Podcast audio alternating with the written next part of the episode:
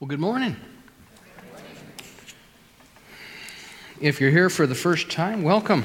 Nice to, uh, uh, and thank you. If you brought a friend, thank you for bringing a friend. If you didn't bring a friend, we'll have a, we're going to have a workshop a couple weeks on how to make a new friend. Just need to get out more. That's all. You're all very friendly and nice.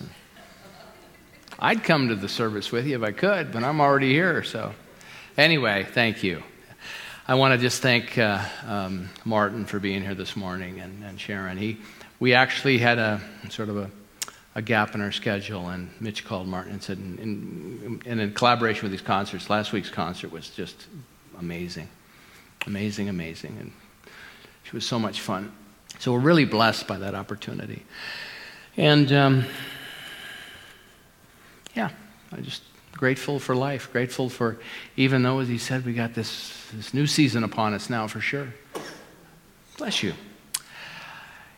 So let's move into some silence. I, oh, I'm Reverend Patrick Cameron. I'm the senior minister here, and um, my honor to welcome you if you're here for the first time. We are a com- community of people, and we teach and support consciousness and spirituality. So you'll hear more about that in a moment. And so, to help um, set us up for that experience, I'm going to invite you to just drop into 30 seconds of silence, and then I will sing a, a chant that we uh, participate in every week as part of our ritual, and then I'll offer an affirmative prayer. So, let's begin with our silence.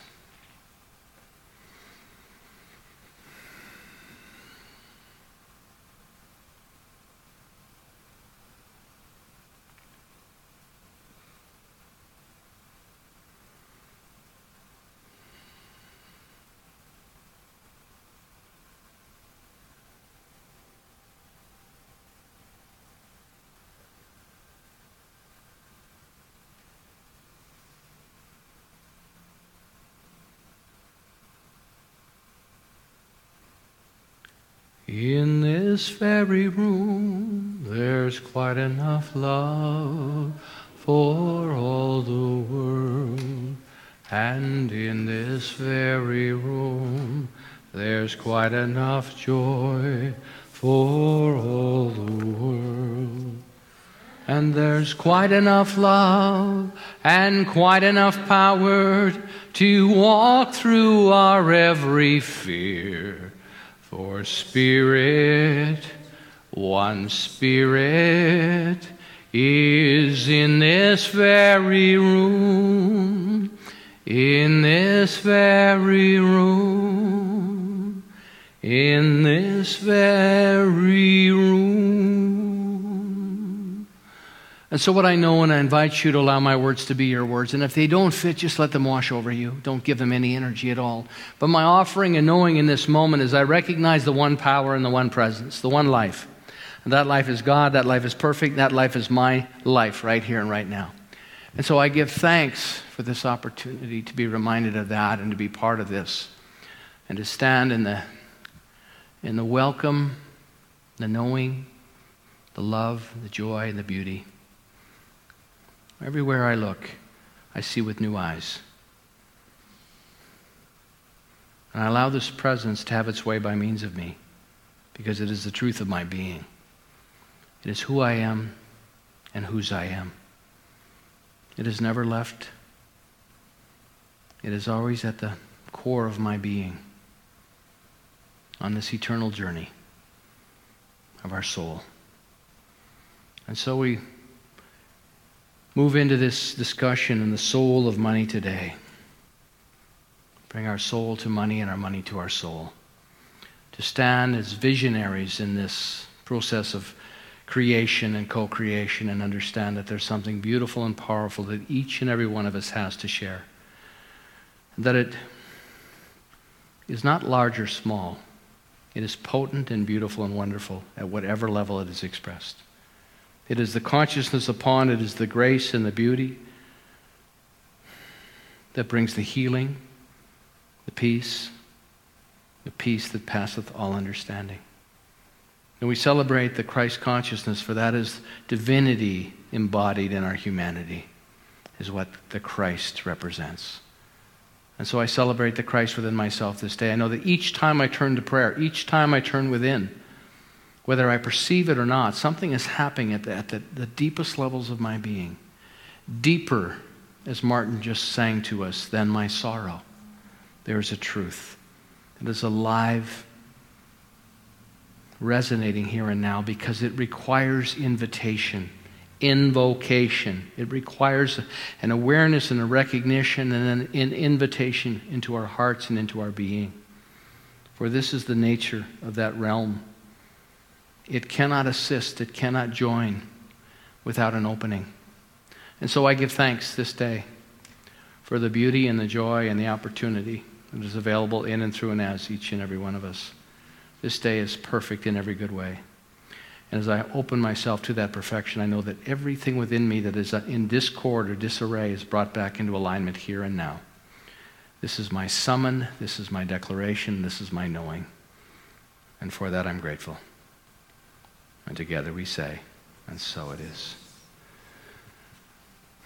Thank you. Sometimes I have to go a little bit longer because what I'm doing is convincing myself. So if it sounds like I'm trying to convince you, sometimes it's the muchness of life distracts us. But we're really here, I mean, uh, we're here as a, an awake and aware and evolving community to understand that we can bless and honor all traditions because every tradition is sacred.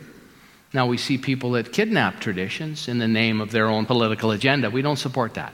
That's not what I'm talking about. But all, we honor all sincere seekers. And all of us are wired in certain ways. For some, this is a great fit. For others, it's like, nah, not you guys. And we just thank everyone who does stop by and check us out. Because we're not here to force, coerce, blame, shame, guilt. We're here to invite and to empower. So I've got a few slides I'm going to show with you. Not a whole lot. I do the slideshow to keep me tracking. It's for your benefit, believe me, folks. You'd, it'd be it'd be a whole different experience for you if I didn't have them. So, because the way my mind works, um, there's a lot of things to, to say. But as Einstein said, the reason we have time is so that everything doesn't happen all at once, okay? So we are, I am the place where abundance shows up. And that's been our theme about, you know, we are and, and whatever the quality is. So this month I wanted to talk about abundance. And, um, and Lynn Twist's book, as Reverend Tammy so beautifully uh, shared with you at our um, as she uh, presided. This is the new copy. I have an old copy I'll bring with me next week, but I pulled one out of the bookstore. We have these available in the bookstore. They're $24.95. So if you're interested, that bookstore would be happy to sell you one. And if not, that's okay. I will do my best to give you bits and pieces throughout the month because it's a very, very uh, uh, insightful, deep, and wonderful book. And I'm just going to give you an on ramp to what it's about today and, and uh, uh, hopefully you f- discover and, and, realize the, the value of it as, as, I have in my work with her. So, uh, the first, um, let me get back to my slides here.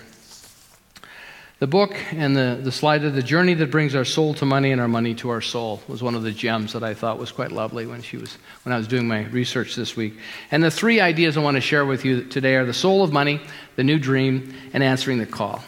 I want to keep it nice and simple, and, uh, but, but such powerful information. Probably 10 years ago, I worked with this material, and for me, it was just like a brand new book. So, have you ever noticed that sometimes? Now, the book hasn't changed, but I've changed. And so, what she talks about, I want to just touch on the, uh, at the beginning what this book represents. She says it offers a way to realign our relationship with money to be more truthful, free, and potent. Truthful, free, and potent enabling us to live a life of integrity and full expression that is consistent with our deepest core values, no matter what our financial circumstances. So, in other words, so much of our identity can be wrapped up in what we have or don't have, especially financially.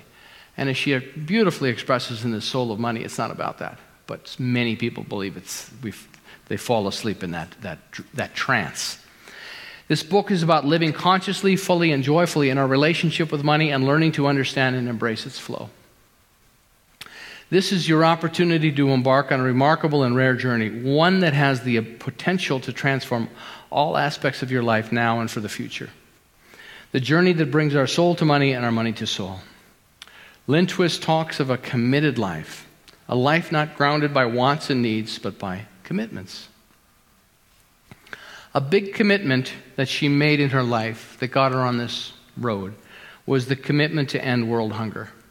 She just got up one day, and, and in, the, in the first chapter or two of this book, she talks about her husband and her and, and the track that they were on and how that shifted for them. And I won't go into the details of that, but what her life brought her to was the awareness that this was unacceptable, and she made a commitment to end world hunger.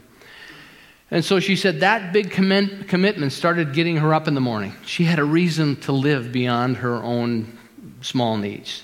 It told her where to go, it told her what to wear, it told her who to meet with, and it took her all over the world. So she went to many, many countries. She worked in India, Bangladesh, Sri Lanka, Nepal, Ethiopia, Gambia, Zambia, Zimbabwe, worked with Mother Teresa side by side just prior to Mother Teresa's uh, death. But living a committed life got interrupted for her. And so she tells this beautiful story. There was a, it was interrupted by some mystical experiences. It was interrupted by some remarkable dreams and some incredible visions. So that's a little bit about it, and we we are going to draw from this beautiful book all month long. But in The Soul of Money, that's the, from the introduction of learning to have a new relationship with this idea of commerce. It's only been in the last few hundred years that we've actually had uh, exchange of money. Isn't it interesting? And, and so, anyway, what awoken for her was this idea and experience that brought her to this idea of a new dream. So, she and her husband ended up in the middle of nowhere with 10 other people. As she said, it was the middle of nowhere, but it was the, the, the experience of everywhere. The experience of everywhere because it was so beautiful. So she ended up in the, the Amazon rainforest in Ecuador. And she met the Achuar people. And these beautiful people had never had exchange of commerce. They had no way. So, in their culture, in their tribe, if there was a need, so if, if, um, if two members of the tribe married one another, then the whole tribe would come together and they would build a, a home for that, those, that couple. And, if they, and they killed a boar, if someone went out hunting and they killed a wild boar, that would feed the whole tribe. So it was always about sharing. It was always about the highest and best for everyone, that everyone was included in whatever was happening. But they had no way to exchange um, what would you call currency. It was foreign to them. But she said that the Achuar people being an indigenous tribe and they had never had contact with the outside world, did something really rare that they don't think was ever done before. They actually reached out to the modern world and initiated contact. And the reason that they reached out and initiated contact was because in their visions and in their dreams and in their ceremonies, they saw that danger was coming and they looked around some of their other tribes, some of the, the tribes that were in their vicinity, and they'd watched what happened with companies that were coming in to exploit resources. And because some of these tribes didn't ever understand the purpose of money or the need for money and were given money in, in, in exchange for some of their resources, their tribes were decimated. So they reached out, but they reached out in their own territory, under their own terms so they could control the interaction. So they didn't want to put themselves in harm's way, but they were cautious, but they knew that they had to have this contact. So, this idea of the new dream, they needed to understand the modern world because they had no clue what to expect, what it was all about. But more importantly, they needed us, you and I, to understand what they needed. So it was a two way street. It wasn't just about what they, they, wanted, they wanted us to know what they needed. So they, they said to the, the people that they invited, if you're coming to help us, don't waste your time. Don't want you, don't need you, go home. But if you're coming because you understand that your liberation is bound up in our liberation, come on, let's work together. Isn't that beautiful? Here's an indigenous group of people that realize that we are, I mean, they're teaching oneness. Your good is, Dr. Ernest Holmes would say, there's no private good. Your good is my good. My good is your good. It's a whole different context and, and sense of, of collaborative, of community. It's a world community.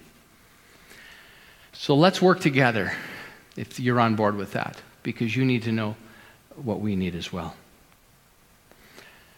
So, with that understanding, Lynn Twist's life completely changed, and she and her husband Bill began to uh, became completely committed to empowering this indigenous tribe in the Amazon to preserve the tropical rainforest to empower them because they are, by birthright, the natural custodians of these forests. And the wonders of them, and she describes it beautifully about the, the, lush, the lushness and the colors and the, the, the flora and fauna and the animals. And she said it is just endless. It's just a, this bounty. But what Lynn said was for me and for many of us, when we fall asleep in this dream of lack. So let me read this, this bit from her book. She said, For me and for many of us, our first waking thought of the day is, I didn't get enough sleep. Anybody? Oh, you got enough sleep last night, you got an extra hour, right? But and maybe not for you guys, but the people we know out there outside the walls. Let's me read that, okay? I didn't get enough sleep. The next one is I don't have enough time. Whether true or not, that thought of not enough occurs to us automatically before we even think to question or examine it. We spend most of the hours and the days of our lives hearing, explaining, complaining, or worrying about what we don't have enough of. Before we even sit up in our beds, before we, our feet touch the floor, we're already inadequate already behind, already losing, already lacking something. And by the time we go to bed at night, our minds are racing with that litany of what we didn't get or didn't get done that day. We go to sleep burdened by those thoughts and wake up to the reverie of lack. This internal condition of scarcity, this mindset of scarcity, lives at the very heart of our jealousies, our greed, our prejudice, and our arguments with life. We go to sleep burdened by those thoughts and wake up to the reverie of lack. This internal condition of scarcity, this mindset of scarcity, lives at the very heart of our jealousies, our greed, our prejudice, and our arguments with life. And that's the trance that we can fall asleep in. I was reading an article this morning uh, of, a, of an elderly man who's in his 80s, and that's a big, that's a big, big issue for people. I know many, many people that, yeah, this, this long life, but am I going to outlive my resources?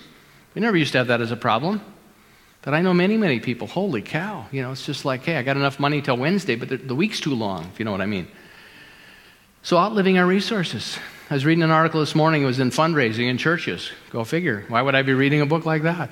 And um, it said this one gentleman was in a nursing home, and he said, You know, it's costing me $61 more a day. Now, this is in the U.S., than the, than the government provides for me and complaining and uh, just very, very upset about the conditions of his life. And he happened to pass away. And they went and, and he worked this, this particular uh, individual worked with the family and went and they discovered that this man had over um, $400,000 of liquid assets in his bank account. And they had a $25,000 um, check sitting on his desk that he'd never cashed. And I thought, isn't that a mindset that someone can that have? And of course, you know, 400,000, we can go through that in a heartbeat. He probably would have been out of that by the time he was 112. But the point being is that it's so easy to drop into this mindset of scarcity, is it not? No matter, no matter how much we got. And, and so, what is that? But we have fallen asleep in this trance. And in fact, after they'd been in, with the Achuar people for an, a period of time, they, the Achuar people, as, as they built rapport, which usually takes a bit of time, they said, It's great you've come to help us, but the most important work you can do is to go home and change the dream of the modern world. To go home and change the dream of the modern world. A dream that has become a nightmare for ourselves and all forms of life on the planet. A dream that is rooted in consumption and acquisition and the endless destruction of the natural world. You can never really change your everyday actions. I love this from Lynn Twist. You can never really change your everyday actions because they will always line up with the dreams you have. Isn't that true? Isn't that what we teach? Want to have a different life? Get a different dream, a different possibility. And the infant will always agree with that and start to conspire in ways to support you because this benevolent, loving presence is always saying yes. And we are in, in, in the co creation with that by right of consciousness. So, a dream rooted in consumption and acquisition and the endless destruction of the natural world, go back and help change that. You cannot really change your everyday actions because they'll always line up with the dreams you have. Your life will always line up with what your vision is and what you're wishing for. But if you change the dream for everyday actions, that will, they will be informed by that once we change our dream. And there'll be a different kind, and you'll have a different kind of life. So out of this interaction with the Achuar came the Pachamama Alliance. Anybody ever heard of the Pachamama? It's an alliance between the, the people that live in the Amazon, the people that live in the Andes, and the people that live, you and I, that are conscious and aware and making a difference in consciousness. So I'm not giving you this information as a shock because I'm just t- telling you what you already know. But when we have a different dream, our relationship shifts and changes, and the infinite gets it. So to nurture that dream. So, as Lynn Twist says, what does it mean to change the dream of the modern world? It's a big job. It wasn't her plan to go to the Amazon. Her plan was to end world hunger. She started out ending world hunger. As she said, it wasn't my plan, but it was my destiny. The indigenous people shared with her, we can see the deep, deep trance that your culture is in, meaning us. We can see the deep, deep trance that you're in. And they can see it because they're not in it. I mean, I, you know, I, look at the world right now. We've got a guy that's been elected to a very, very powerful position based on the idea that he's, he's very good at acquiring. And, you know, I've read enough stories to realize he's good at keeping stuff. He may not be too good at, like, paying people that he owes money to, but that's a whole different conversation. But this idea of acquisition, and this idea that, well, geez, let's get somebody that's got all the money because he'll take care of it, he'll fix it for us. I don't know what the mindset is there. But the point is, it's reflective of that trance. And, and, and, and you know, I can drill down on how money influences the political process, and we know it does. So, but that's part of the trance. That's part of the, the situation we're in today. But it hasn't always been that way, and it can change, and that's the good news. So to go back, we can see this deep, deep trance that you're in. And she, and she said these indigenous people have compassion for us. They look at it and they have compassion because we fall asleep in this acquisition. Uh, um, and it's, um, it's easy to go, asleep, to go to sleep.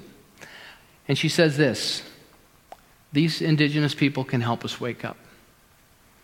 But waking up requires courage Waking up requires resolve. Waking up requires a kind of knowing ourselves. It is an act of courage and consciousness that is critical for the times we're living in. It's critical we do this work. This is not, this is, I think, the most important work that any of us can do to wake up and continue to wake up. To, to pass a legacy on to those we love, our grandchildren. And it, you know something, Gary Zukav talks about this in The Seat of the Soul. When we heal something in this moment, it goes both directions. It goes not only to the future, it goes to the past. Because at the quantum level, it's timeless. There is no time and space at that. So when we really move into a healing or a shift, it's just a revelation, it's just a new knowing. It affects everything and everyone. So, I, I, love this insight. I'm going to share this with you. It's really a key point here. Let me flesh this out with you. She said, the financial crisis, now she wrote this, did this work, and, and she's referring to the financial crisis of 2008. So that was about almost 10 years ago. But she said the financial crisis we are living through is not just caused by greed on Wall Street or the kinds of things done by the mortgage bankers, that contributed. But it may be at the heart of the ecological crisis. So she ties the two together. And let me continue with this. But it, it, she said in 1987, the scientists, some scientists, and of course we can argue with that, but some scientists agreed that we as a humanity on the planet had crossed a particular line. In other words, we were taking more from the earth than it was possible for the earth to replenish itself. We look at the dramatic weather conditions now, and some would say, well, it's got nothing to do with us, it's just a natural pattern. I don't know. I think there's some fairly wise and, and, and in depth studies that say, um, yeah, it is having an effect. But whether you agree with that or not, in 1987, they said that we have, we have crossed the line. we are taking more from Earth than giving back so it can regenerate itself. It was predicted at that time, in 1987, it was predicted that in 20 years, we would have a financial crisis so deep and so important that it would be a huge and almost unending crash. 20 years later, it all blew up.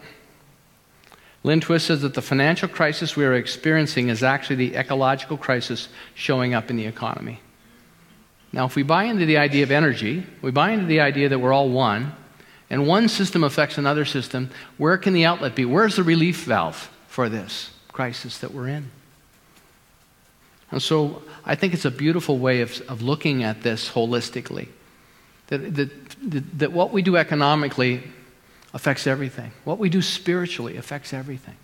It's, it's a total system. So the last idea is answering the call. It's time for us to answer the call. And she, she frames this in a very positive way. This is not bad news.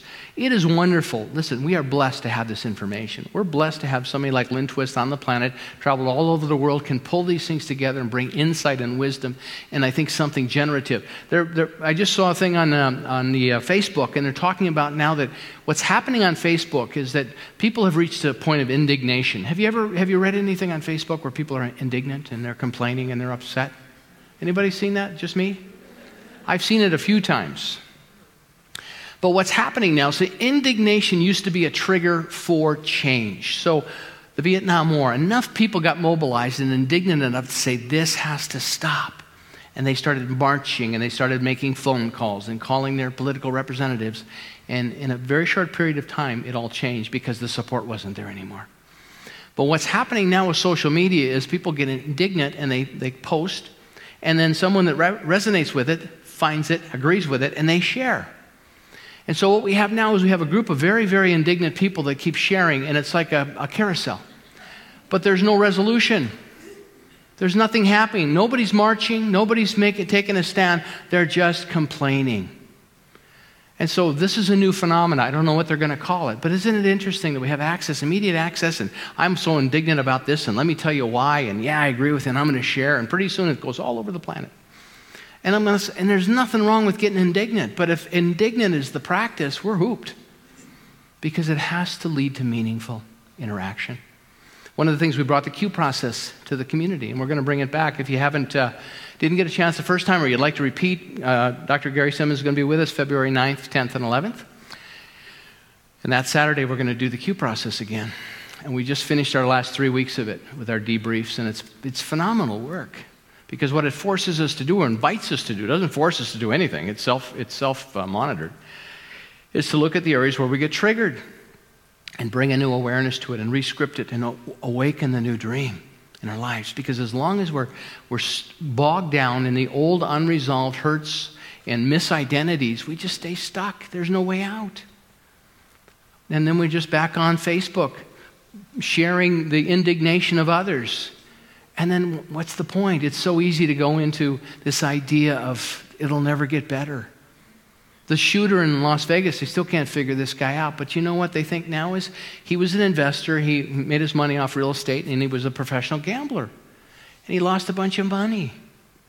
So he got despondent. So here's a guy who made God fine. The, the God in his life was finances. His finances started going out the window because of the lifestyle he'd created.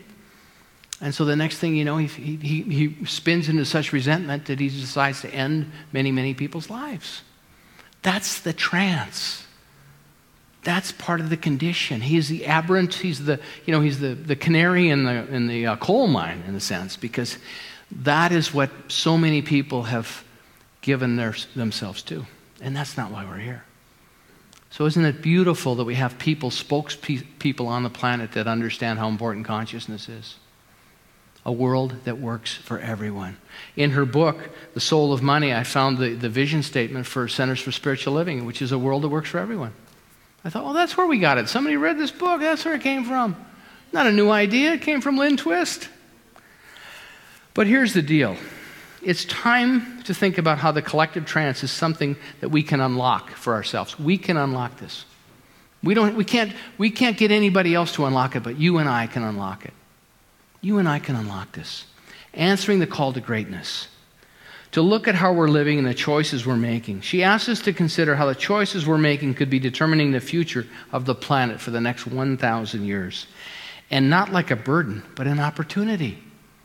An opportunity. We have this information, we have the technology, we can bring practices into our lives to answer the call of greatness. Each person here has greatness within them. Each one.